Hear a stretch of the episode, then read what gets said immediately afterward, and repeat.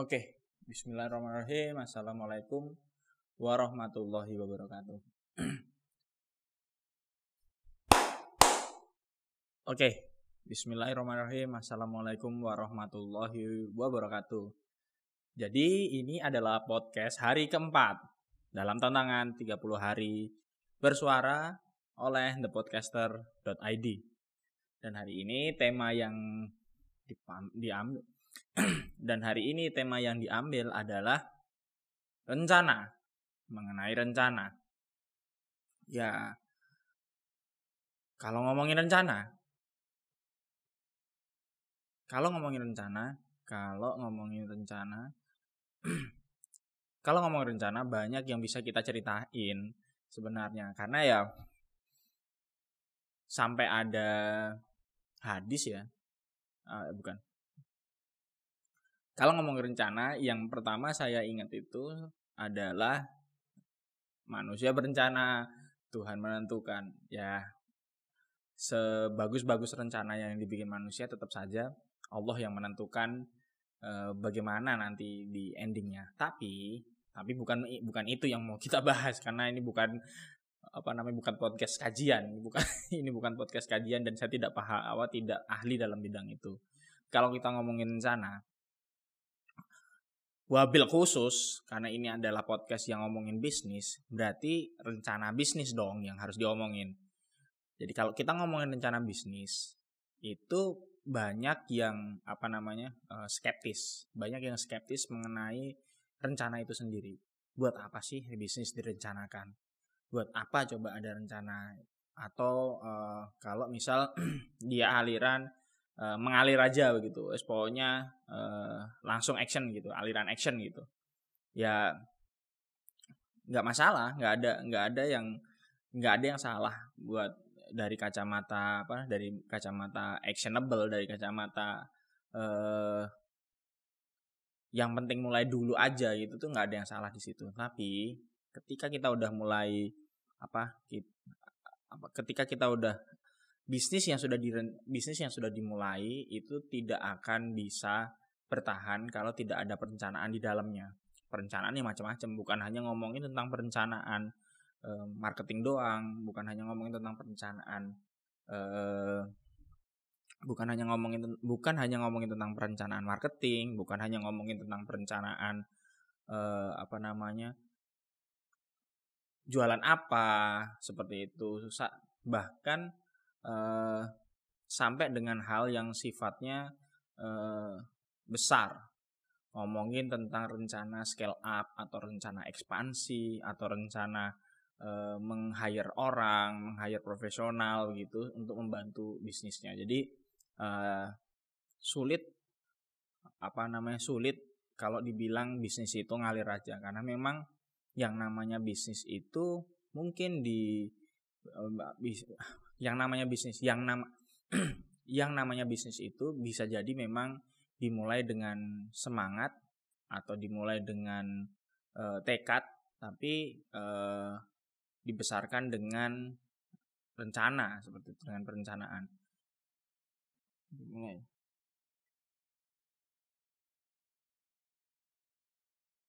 Yang namanya bisnis itu ya dimulai dengan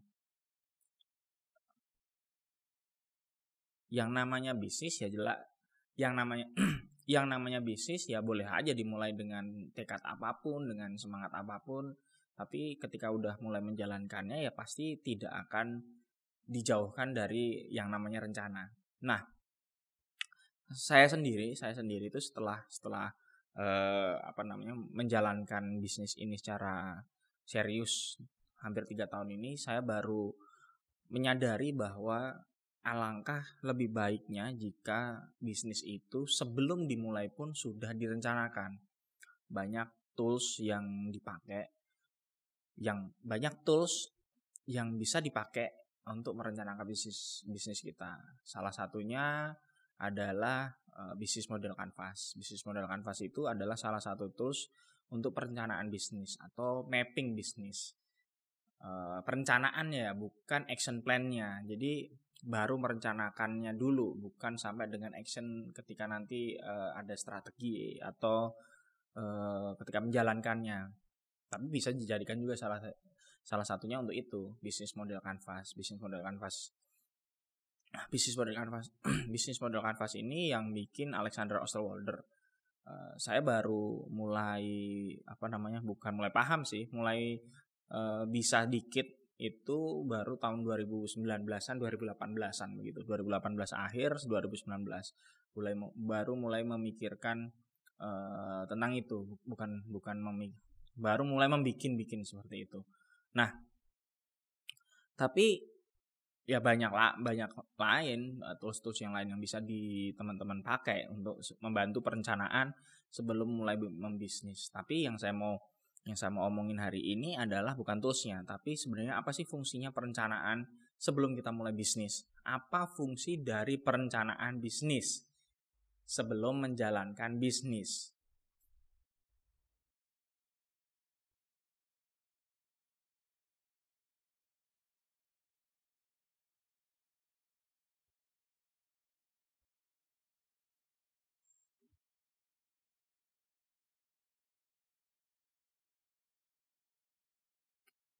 Jadi setidaknya itu ada sekitar lima manfaat dari perencanaan bisnis.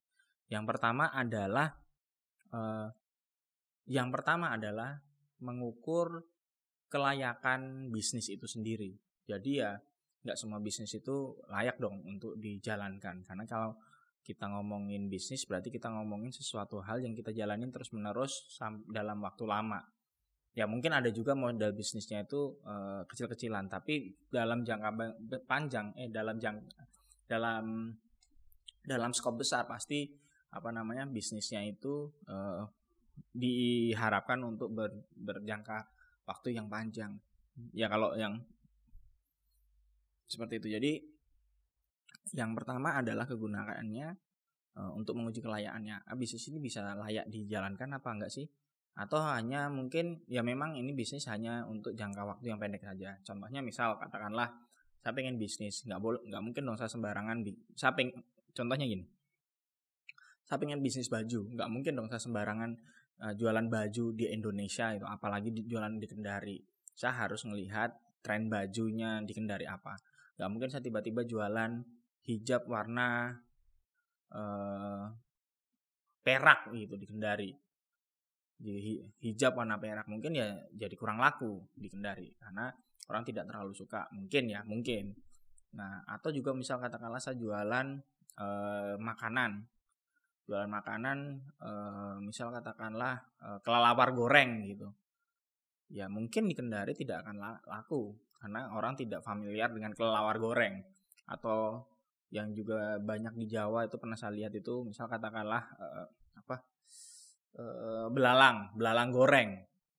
nggak mungkin saya uh, atau Aufa jualan belalang goreng gitu teman mendadak. Ya bisa aja ada orang yang beli, tapi bukan orang yang akan beli berulang belalang goreng. Jadi kayak gitu tuh direncanain dengan cara kalau apa menguji kelayakannya berarti kita bisa menilai dari oh sebenarnya ini bisnis bisa layak nggak sih dibuka ya nggak ya contohnya itu tadi nggak mungkin saya jualan belalang goreng di Kendari atau hijab warna eh, perak gitu. Terbuat dari apa namanya besi gitu. Ya nggak layak lah untuk dijadikan sebuah bisnis. Jadi itu fungsi pertamanya menguji kelayakan bisnis ini dijalankan atau tidak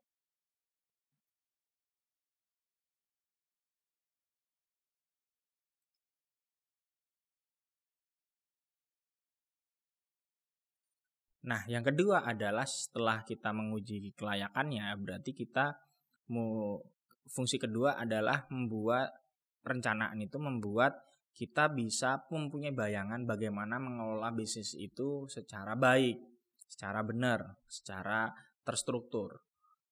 Uh, jadi misal katakanlah saya buka, bisnis restoran, nggak mungkin dong uh, apa namanya manajemennya sama dengan manajemen untuk membuka apa bisnis hijab sebaliknya juga misalnya saya mau jualan hijab nggak mungkin juga bisnisnya sama dengan jualan apa membuka restoran jadi ya seperti itu ketika kita sudah oh iya ya saya sudah me, apa sudah mem, sudah me, menemukan saya katakanlah oh iya ya. Eh, jadi misal kita sudah menemukan ide bisnis yang udah layak gitu. Nah, setelah kita layak, kita jadi bisa punya bayangan dan merencanakan bagaimana bisnis ini dikelola dengan baik untuk jangka waktu yang panjang. Seperti itu. Uh, itu fungsi keduanya.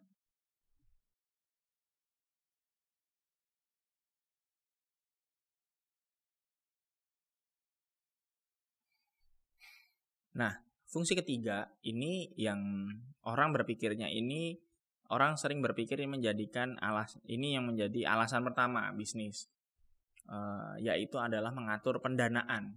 Jadi uh, orang berpikir ketika memulai bisnis saya ngaj saya ngajar di banyak kelas saya ngajar banyak kelas di Balai Latihan Kerja Kendari. Pertanyaan yang sering berulang-ulang muncul tahun ini saya ngajar 46 kelas di BLK Kendari tahun ini saya ngajar 46 kelas di BLK Kendari. Pertanyaan yang sering banget muncul di setiap apa kelas itu yang berulang-ulang muncul eh, yang paling sering muncul adalah bagaimana mendapatkan modal.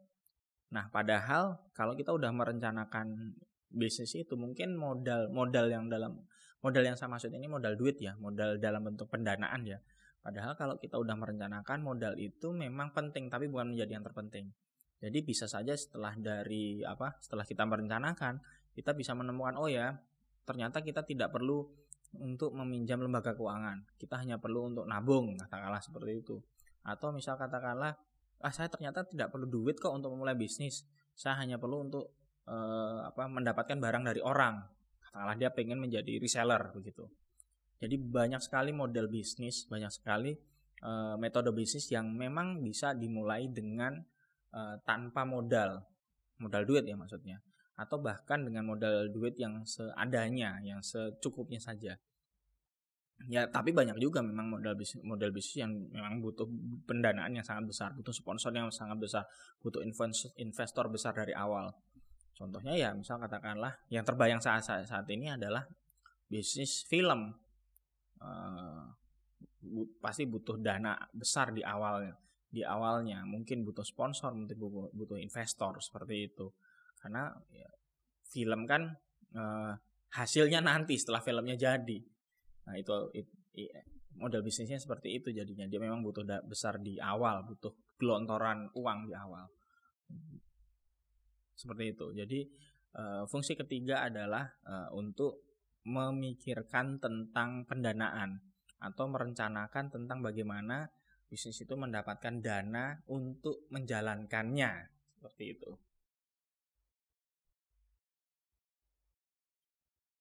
Nah, yang keempat adalah masih berhubungan dengan nomor tiga setelah kita punya punya apa namanya memikirkan bagaimana bisnis itu dijalankan, bagaimana pendanaannya. Nah, yang keempat ini masih berhubungan dengan itu yaitu fungsinya adalah untuk menggait investor atau menggait eh, sponsor atau menggait orang-orang yang bisa masuk ke dalam bisnis kita sebagai e, mitra. Dalam hal ini mitranya yang menggelontorkan sejumlah dana. Jadi kan nggak mungkin kita apa uh, investor investor yang baik itu jelas tidak mungkin uh, masuk ke dalam sebuah bisnis masuk masuk aja, nggak jelas begitu. Kalau dia harus rigid uh, laporan keuangannya harus rigid ini uangnya mau diapain saja itu investor yang baik apa investor yang baik itu pasti seperti itu nah fungsinya yang ketiga adalah merencanakan uh, pendanaan merencanakan uang yang mau dipakai apa saja. Nah itu untuk menggait uh, investor tadi. Bahkan bukan hanya untuk itu. Kita bisa mem, apa uh, me, apa me, bisa me bahkan bukan bu, bahkan bu, bahkan bukan hanya itu kita bahkan bisa lebih jangka panjang lagi. Ya bayangin aja kalau seandainya e, konsep pendanaan konsep apa namanya konsep e, biayanya Gojek konsep biayanya Traveloka itu tidak jelas sampai seberapa tahun ke depan sampai tahun keberapa dia mendapatkan investor. Nggak mungkin ada investor mau menyuntik dananya sampai triliunan seperti itu kan. Jadi memang eh, dengan konsep pendanaan yang jelas, dengan konsep bisnis yang jelas, dengan konsep eh, biaya yang jelas, Maka fungsinya yang keempat adalah untuk mendapatkan investor yang bisa bersama-sama membesarkan bisnis kita. Seperti itu. Dan yang kelima, yang kelima ini seperti wrap up. Jadi kesi apa seperti menyimpulkan semua. Rencana bisnis yang baik itu bisa membantu uh, bisnis berjalan dengan baik rencana bisnis yang buruk itu bisa membantu bisnis berjalan dengan buruk. Jadi ya eh, banyak orang eh, berbisnis yang sebenarnya pondasi bisnisnya bagus tapi karena perencanaannya acak adul akhirnya dia tenggelam begitu saja. Eh, contoh yang sangat fenomenal ya tentu saja seperti Nokia. Bisnisnya sangat bagus tapi dia tidak melihat tidak merencanakan bagaimana dia akan eksis di masa depan. Akhirnya ya kalah dengan yang dulu sangat kecil itu eh, HP-HP Android. Nokia dengan apa Symbiannya kalah dengan HP Android. Nokia yang sampai 90-95% menguasai pasar dunia kalah dengan Android yang dulu hanya cuma sekitar 1-2% saja pasarnya seperti itu. Yang ya Nokia yang dulu 95% 90 sampai 95% pasar menguasai pasar ponsel dunia kalah dengan HP-HP Android yang mungkin cuma 1,1 sampai 2 persen saja pasarnya pada saat itu. Jadi ya karena itu tidak ada perencanaan yang baik di masa mendatang. Di masa mendatang ini dalam hal ini konteksnya adalah Nokia ya.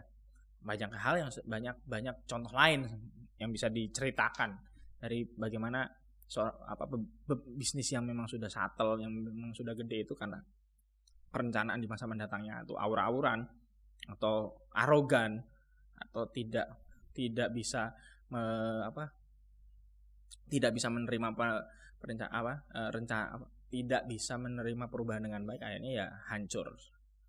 Jadi kurang lebih itu. Kalau diulang adalah fungsi perencanaan bisnis adalah yang pertama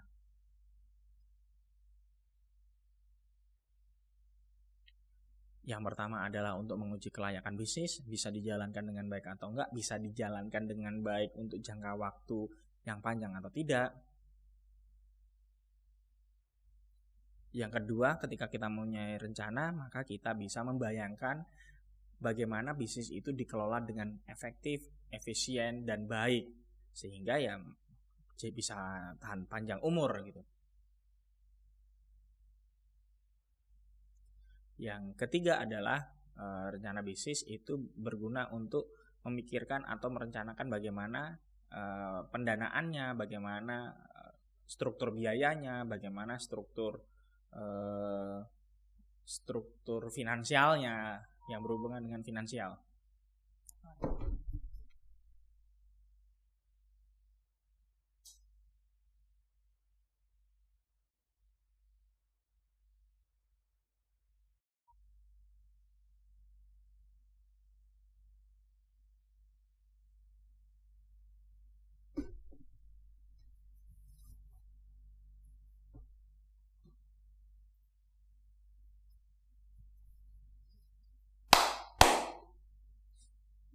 Nah, kalau di Nah, kalau dirangkum tadi dimulai dari nomor 1 sampai dengan nomor 5, maka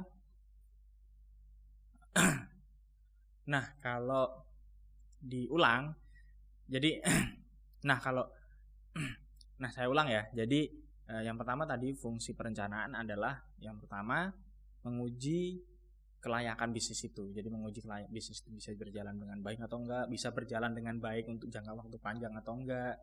Yang berikutnya adalah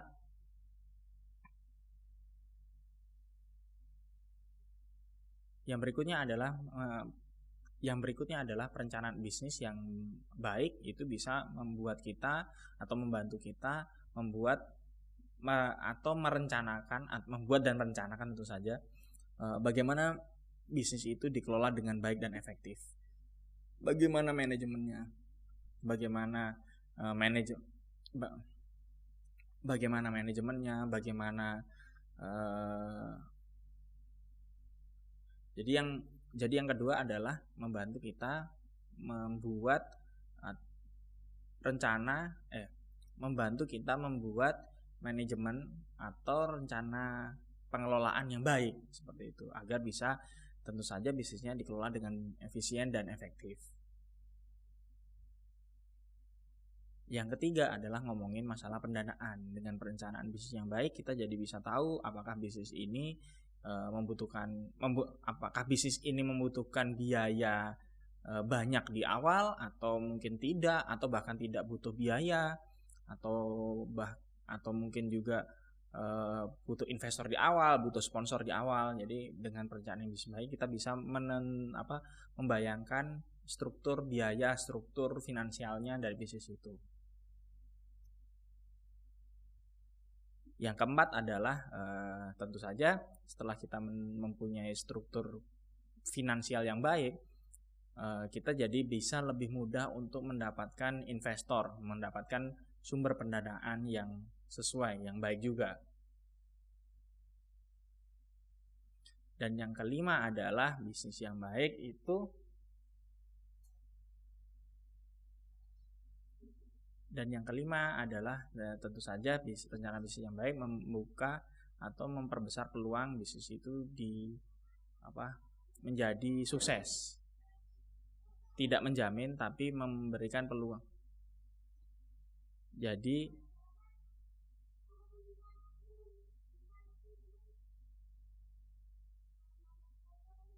Jadi rencana bisnis yang baik itu membuka peluang uh, bisnis kita berjalan dengan baik dan sukses.